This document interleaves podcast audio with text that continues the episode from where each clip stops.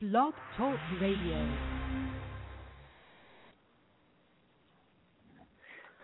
Oops. How about a little introduction? Okay, there we go.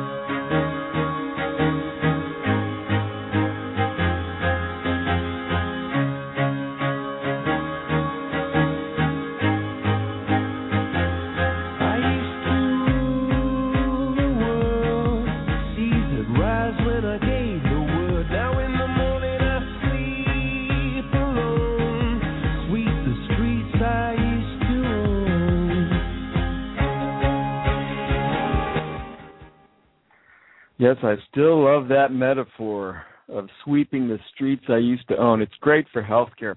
Welcome, everyone. Welcome to ACO Watch, a midweek review. I'm your principal host, Greg Masters, and we are broadcasting on Wednesday, December the 28th, from the literal winter paradise of San Diego, California. And I mean, the weather here is just gorgeous. So if you're elsewhere in the company shoveling snow or otherwise uh, being subjected to what the winter typically offers in the east or the Midwest, um, my heart goes out for you. We've just been having spectacular weather. So to close out our 2011 series of broadcasts, uh, I'm delighted to have an opportunity to chat with uh, blogger, health informatics, and government 2.0 guru, and I use that uh, only in the most affectionate way, and fellow health tweet Brian Ahier, also known on Twitter as at Ahier, A H I E I A H I E R. So, welcome, Brian. Thanks, Greg. It's fun to be on with you. Yes, yes, I'm delighted you could make it. Um, uh, now, Brian lives in the beautiful Pacific Northwest, and more specifically, the Dalles, Oregon, where he lists his interests as healthcare for the Mid Columbia region and works at Mid Columbia Medical Center. Now, I was struck recently by a tweet that Brian put up that spoke um, optimistically or favorably about the uh, the Wyden Ryan uh, Wyden Ryan proposal, the bipartisan proposal. And, and since I'm somewhat of a skeptic about just about anything Paul Ryan does, I, I I was intrigued by Brian's take, and I asked him, "Well, can you give me some sense of why uh, you thought uh, uh, uh, this was promising?" And Brian replied in two words: bipartisan. So I, I get that, and uh, con- considering all the sort of toxic uh, stuff that goes on in Washington, anything that, that comes out which can be tagged bipartisan is is usually on its face worth taking a look at. So I thought today we would discuss the Wyden Ryan proposal, not in any detail, but in, in a general way. And if we have some time uh, in the broadcast, uh, we'll touch on ACOs, health informatics, and analysis as gateways to ACO formation and perhaps success. But before we begin, uh, let me say that when I first decided to up level uh, Twitter chats to the internet radio domain, one of my first programs that I was involved in, I got uh, a call from Brian Ahier, And uh, with a dog barking in the background, we had a somewhat extensive conversation. So this this actual conversation is an anniversary of sorts. So uh, I don't know if you remember that day, Brian, but uh, Oh, you I were do. one of my first. you were on your cell phone, probably by the river somewhere.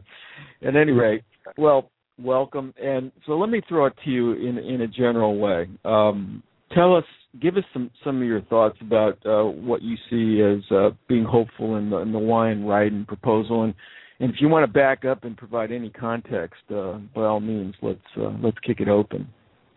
Well, you know, first off, being from Oregon, um, and Ron Wyden is one of our senators here, and um, he, he's a fairly progressive guy. So just right off the bat, when you see the headline that uh, Senator Wyden and uh, Paul Ryan have, agree on something and have come out with a document together, um, that's pretty significant.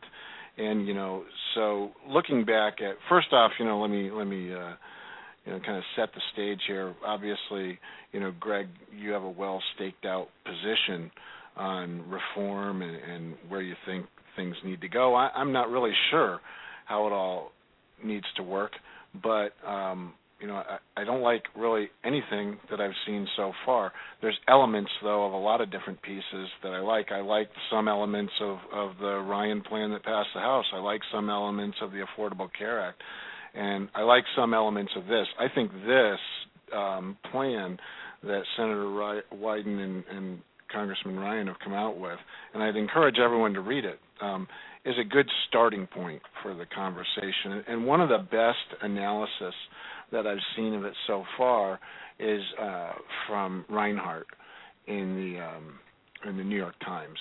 And so, you know, in his economics blog uh, just before Christmas, he put out a Ryan plan, deja vu all over again.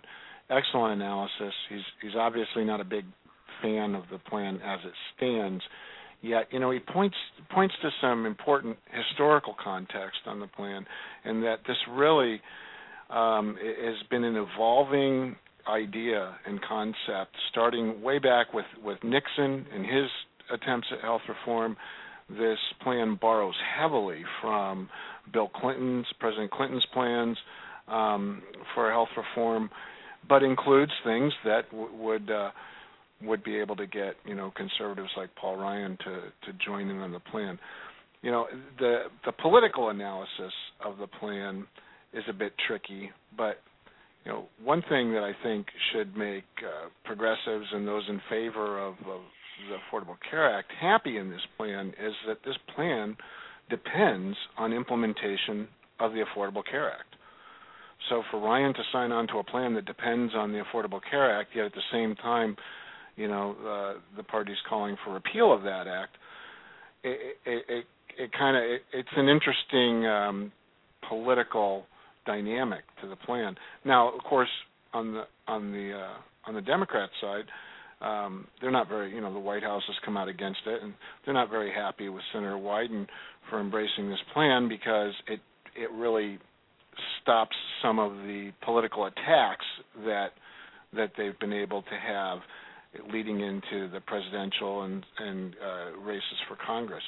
So the political implications of the plan really are, I, I think, overshadow some of the, the policy implications. But there's a few things in the plan that I really like, and one is that um, using the exchanges, giving seniors a, a competitive marketplace where they can choose a plan the same way that members of Congress are, are, are current and other federal employees are currently doing it and um, I, I think that's a one big plus for the plan.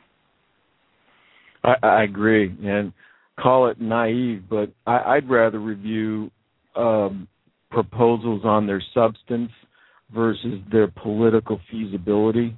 Uh, but clearly, we don't live in a vacuum, and uh, it's definitely a, a, key consideration. Let me take us through. Um, you mentioned exchanges. That's a good point.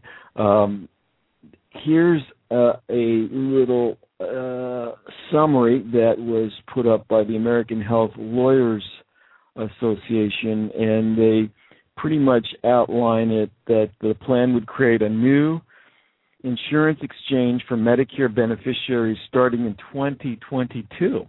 A little far out there to have uh, any kind of near-term uh, impact on on the uh, on the, the inflation gravy train, as we say, uh, where a traditional medical plan would compete alongside a Medicare-approved private plan, and that goes to the point you uh, brought up with the Uwe Reinhardt uh, article, where he talked about this dates back to Nixon and, and the so-called managed competition days, and quite candidly, that that's a that's a uh, criticism that must be taken um, rather seriously because the track record, so to speak, of private plan competition in, in the Medicare space as well as the commercial space, there's not much evidence there that it actually works. In fact, if you look at today's iteration of the private plan um, uh, alternative for Medicare, which is Medicare Advantage, which is a successor to Medicare Choice, which was the original,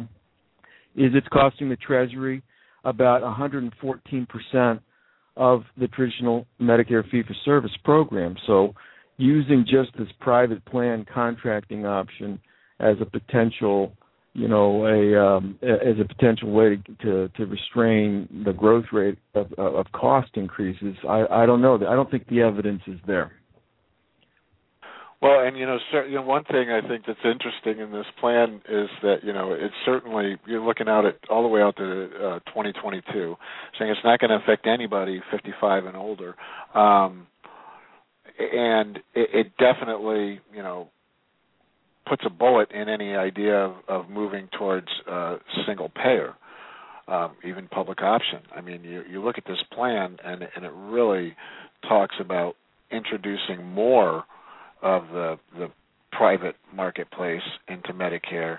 Um, so I think in some in some that this is likely where a lot of the progressives are not happy with Senator Wyden on this. He has a different position than many of them do, and so obviously, I think you know there's those on the far left and those on the far right that are never going to go for this plan. And the question is, where can we get to a point where we'll be able to get something done? Because you know we can we can argue and, and this is where I, I I agree with you. It would be great if we could say you know uh, let's look at everything on the merits but we also have to consider what could actually become law.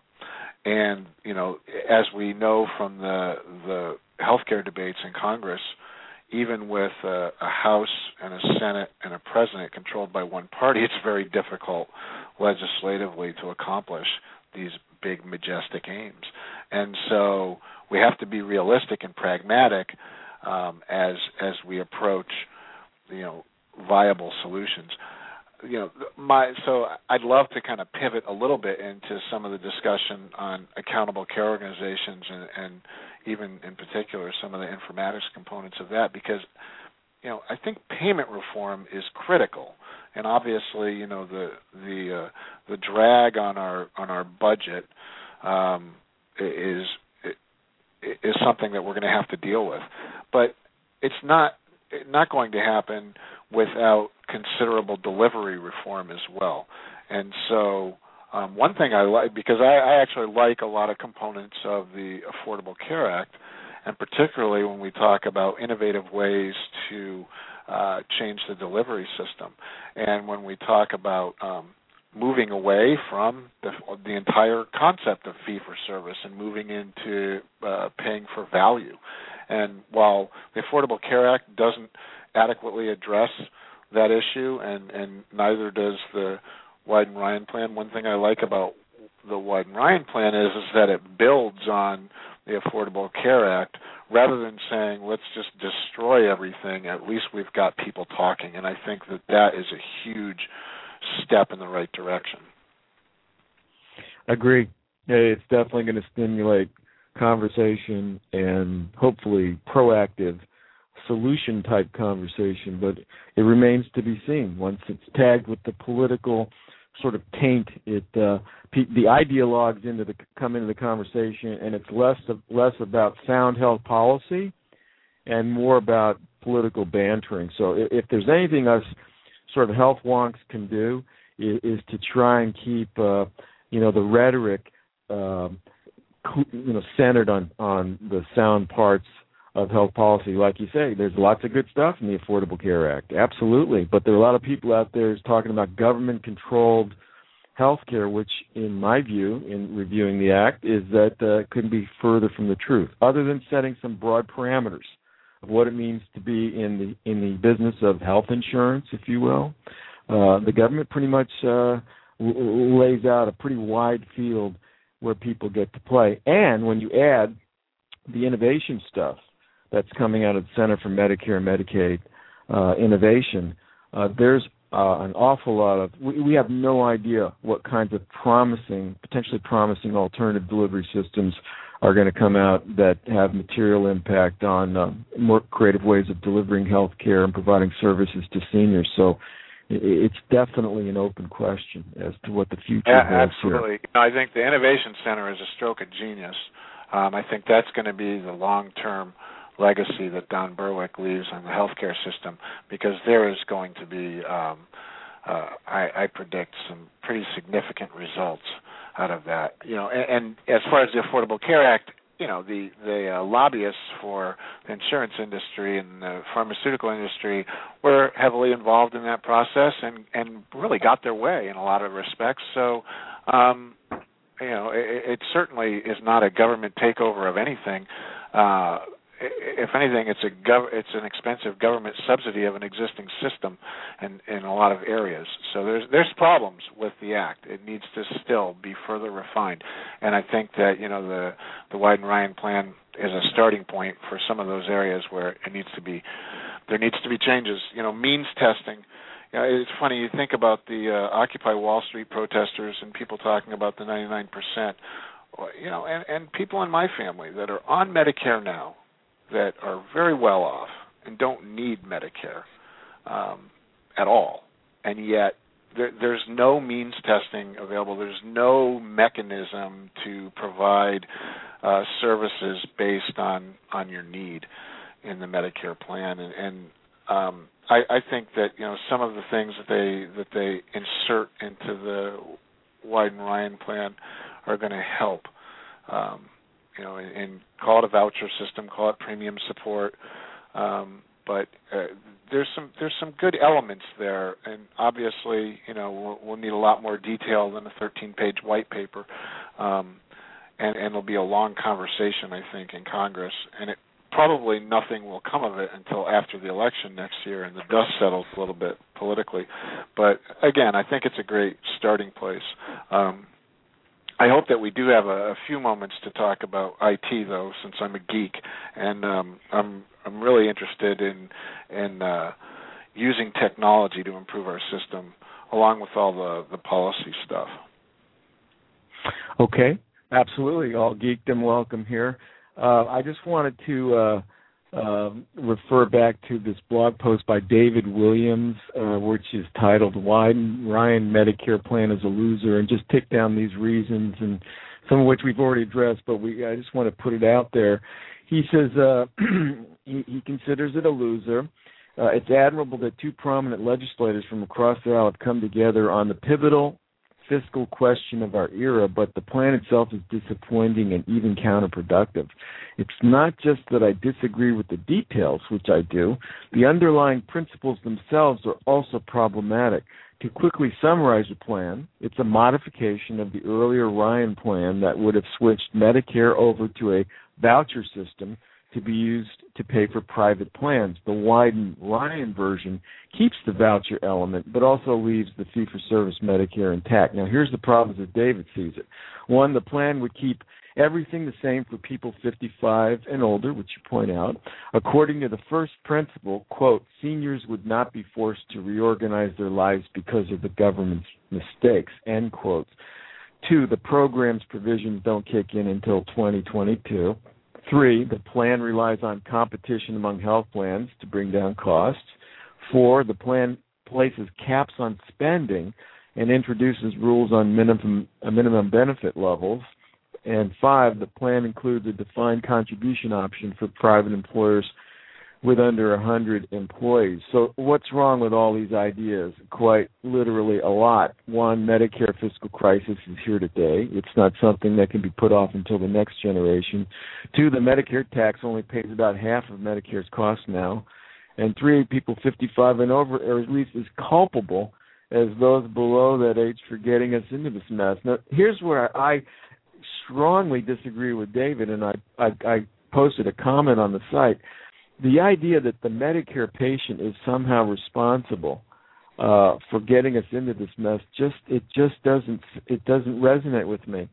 Clearly, aging is associated with the increased utilization of, of services, and clearly lifestyle choices drive health status and ultimately the demand for healthcare services. But to say that the Medicare beneficiary is responsible for these cathedrals of medicine that we have uh, um, that, that we've erected with excess capacity and maldistribution and inefficient uh, um, uh, financial incentives, to me, completely misses the point. So I'm I'm blown away by his, one of his conclusions. So let me throw all that at you and see if if anything resonates.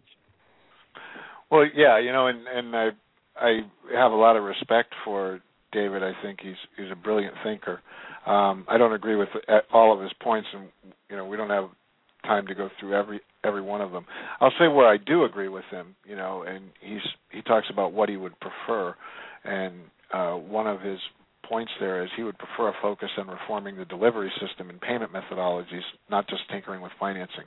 And I agree with that uh, wholeheartedly. I think that's where you know you mentioned these cathedrals of, of medicine that we have, and uh, it, it reminds me of the the the concept that Eric Dishman lays out pretty from Intel. He lays out pretty well uh, of the, the mainframe healthcare system, and you know an analogy to the computer industry where you moved from having mainframes where you had to have a terminal into the mainframe to do computing to the personal computer and even now smartphones and mobile where we've got a computer in our pocket.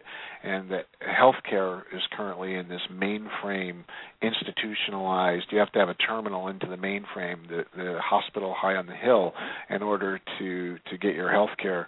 And that's the way the delivery system is currently organized. But the revolution that's occurring is healthcare is moving out into the community. It'll be in people's homes. It'll be in your pocket on your smartphone.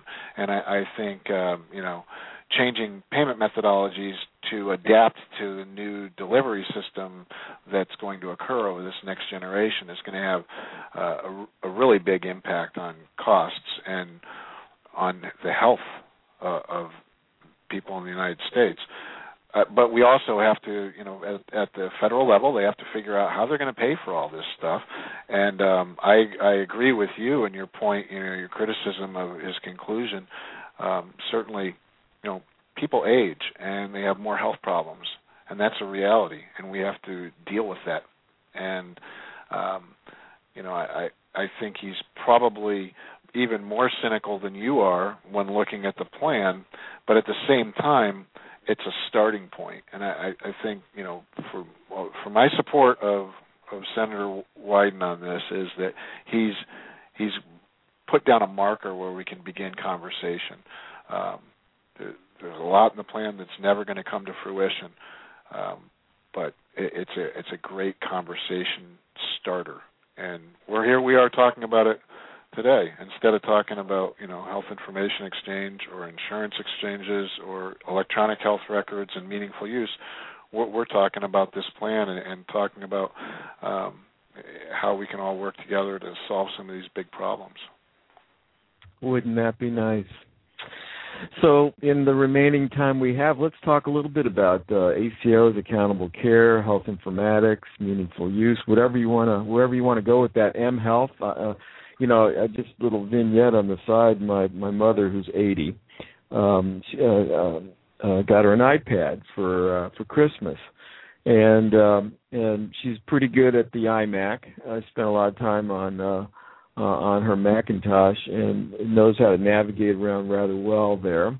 Uh, pretty active on Facebook, so she's uh, she's got a dog in the hunt in social media. So the transition to, uh, and she's not on a smartphone; she's got a feature phone. But the transition to iPad, it's interesting to watch.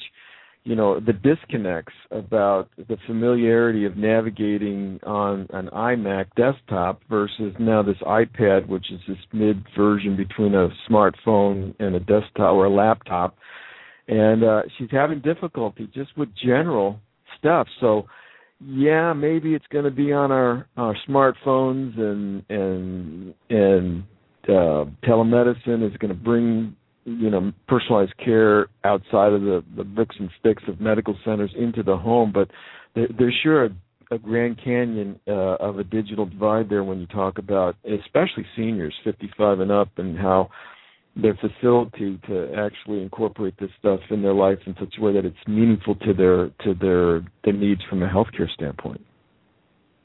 Absolutely, and th- and this is why um, I'm a big advocate of health promoters, of community health workers. I think we need to deploy an entirely new healthcare workforce for uh, for this for the new way that healthcare is going to be provided in the future that's technology enabled. So that if you had a community health worker that would go out to your mom's house and help her to set up her personal health record would would show up at you know every couple of weeks. But it's probably not your mom that's in the target population I'm thinking of. You know everybody knows that there's a, a small percentage of patients that account for a huge portion of the costs and if we can just make a meaningful difference in their health, in their wellness, and in their lives, we can have a dramatic impact on lowering healthcare costs. And, and that's the key. First, identifying that patient population, and then having targeted interventions that can reach those people where they live in their homes with a trained workforce that can go in and, and use some of these uh, the technology that's available. Now, in order to, to do that, we need to, to be, you know, and some of this ties into the health IT infrastructure that you need for an accountable care organization, right? First, you have to have information. So you have to have a database to be able to draw from. You have to have electronic health records. Um, you know, the the meaningful use uh, incentive program is a great kickstart to getting adoption of electronic health records. Um, it's not going to be enough. I think you know the, an incentive is fine, but you need to be able to have uh, ongoing uh, financial incentives and make a business model around having electronic health records. Accountable care organizations accomplish that in a way that that simple incentive program can't. And so, uh, having an electronic health record, having but now if we just simply take you know all of these paper records, these dead tree medical records that are predominantly where all of the healthcare information is stored in this country, and we digitize them into disparate digital systems that are that are not interconnected, that are not interoperable, then we're not going to achieve the the goals of improving healthcare delivery, of improving the health of our friends and neighbors and our family, and uh, lowering costs. So there's going to have to be a layer on top of the the electronic health record adoption of health information exchange.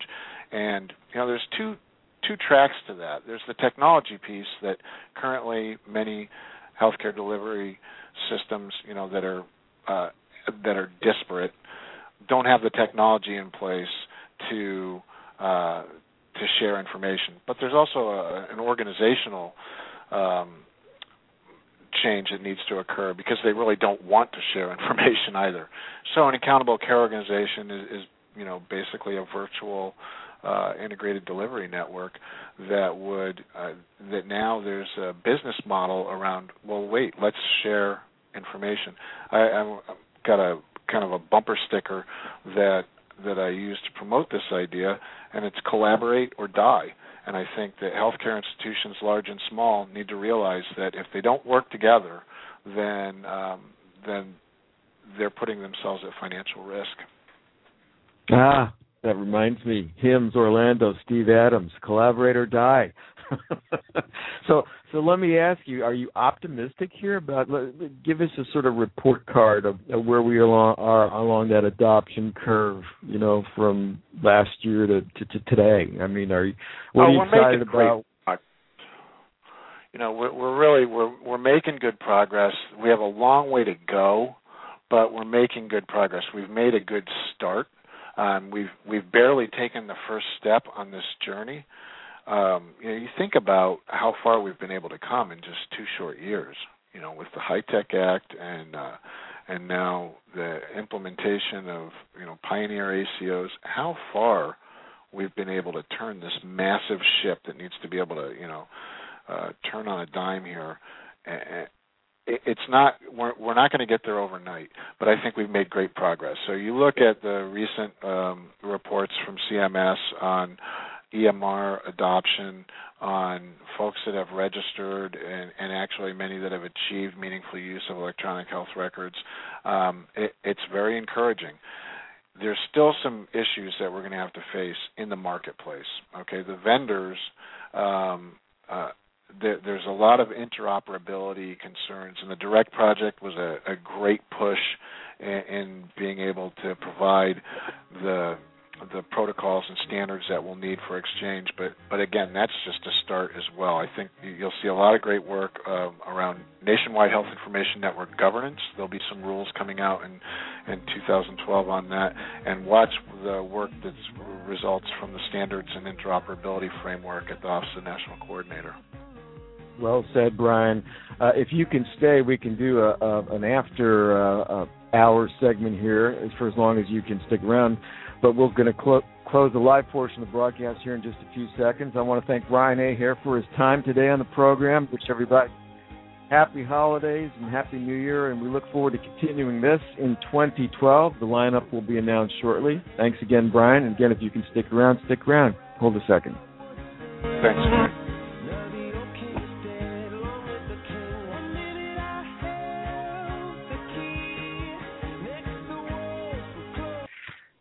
Okay, Brian. The way this works is that we have a hard live stop at uh, at on the half hour, but uh, we can talk further. And I wanted to see if I could get you to talk a little bit about HIMSS and how HIMSS may sort of talk to this uh, sort of status update of where we are in the electronic health records adoption curve, and, and what what you uh, maybe you could preview that.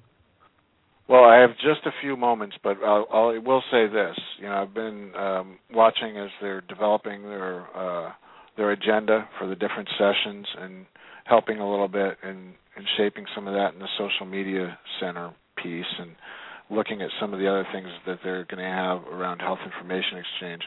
But I, I think, quite honestly, that 2012 HIMSS is going to be one of the most important events um, uh, of the beginning of, of this year for healthcare. There, we are at a point right now where everything that is happening in healthcare transformation is hinging on technology. And that's you know that's the Super Bowl of health IT at HIMSS, and and that's the place where you'll find out from government and industry leaders and uh, you know healthcare health systems what's going on and where we're headed. And so, uh, you know, anybody that's involved in healthcare needs to be at HIMSS this next year because it's really going to be um, quite amazing. I, I expect. Two of the things I'll be focusing on at HIMSS as far as blogging and talking to people are the things that I think are going to have a really big impact going forward. Uh, one is cloud based services and the other is mobile. Um, and we talked a little bit about you know you alluded to mobile a little bit earlier, and uh, cloud is another one that you know um, it's having a big impact in in all kinds of industries in IT, and I think it's also going to have a significant impact in the next three to five years in, in healthcare. Okay, Brian. Well, I appreciate those thoughts. Uh, don't mean to hold you here, but do you have any sort of concluding thoughts for the year, since this is a somewhat of a reflective period for many of us? You know, I've been thinking. I've been thinking a lot about um, you know the year and all the big things that have happened this year. Um, couple of things. You know, you think of the changing of the guard at the ONC with Dr. Blumenthal heading back to Harvard and uh, Dr. Mostashari taking the helm there, and I, I think Farzad has done a remarkable job. I mean, he's a he's he's really a great man, and uh, uh, I'm proud of the work that he's done. Um, and then, of course, you know, my my biggest this is uh, this is an area that is that it, it, it's a great great way for me and my family to have uh, long extended conversations where we don't always agree on things. I'm I'm a complicated person, somewhat like our healthcare system. I'm extremely complicated. uh, so I have some very uh, decidedly conservative viewpoints, and I have some pretty libertarian viewpoints and some pretty progressive viewpoints. But one thing I'll tell you is that I have been a huge fan for a long time of uh, Dr. Don Berwick, and I think he was the perfect person to uh, to move us into the healthcare of the future at at the leading CMS. And so I'm so disappointed in our political system and its failure there.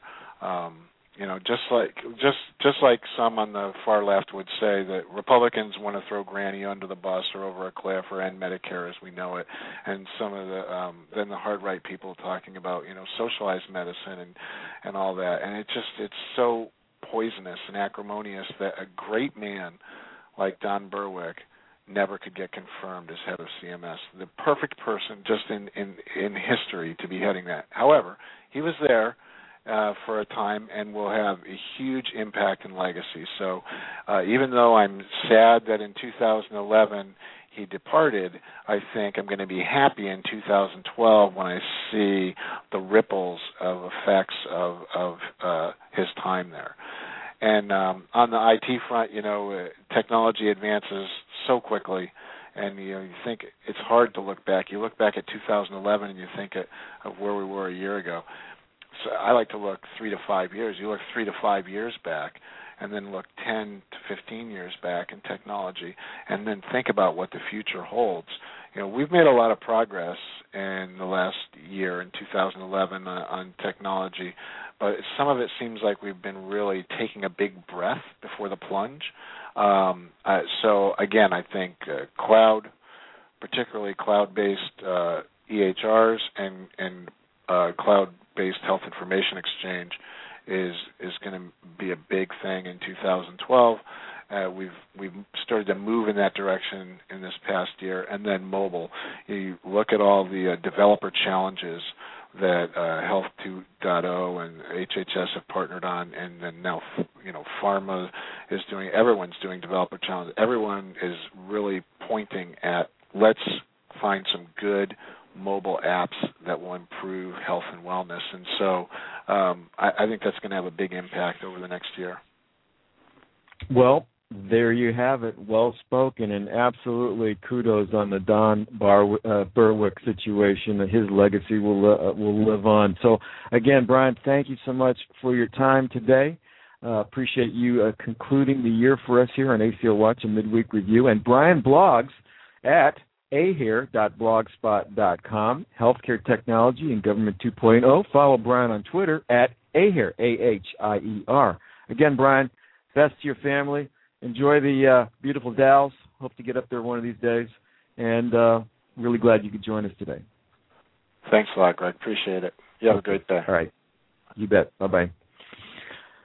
So, with that, folks, we're going to uh, conclude 2011. What an incredible year, really, from health reform to the rollout of uh, implementation of the provisions of the Affordable Care Act. Obviously, uh, Brian mentioned HITECH, the, the, the trifecta, the HITECH Act. That was part of the ARRA, the American Recovery and Real the ARRA, American Recovery and Reinvestment Act. The HITECH was part of that. Out of that followed up with the Patient uh, Protection Affordable Care Act, broadly defining provisions for ACOs, and then out of that came a notice of proposed rule on March the 31st, widely debated by the healthcare community, and I believe the notice, the final notice, was produced on uh, October 19, 2011. It's just been nonstop, and concurrent with that, all the developments in mHealth, all the developments on the EHR and meaningful use front, lots of changes at uh, uh, uh, on the government side, ONC, as Brian mentioned, some really bright bulbs in the government domain who are uh, stewarding this conversation of innovation and change in healthcare. So get ready for a just jam-packed year of 2012 of innovation and excitement in healthcare. So we're trying to do our part here to kind of track with what's going on, keep you informed, entertain a little bit along the way.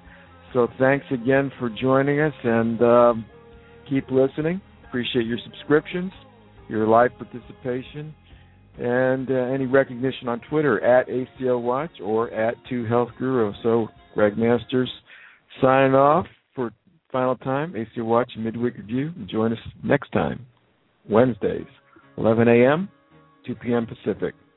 Bye now.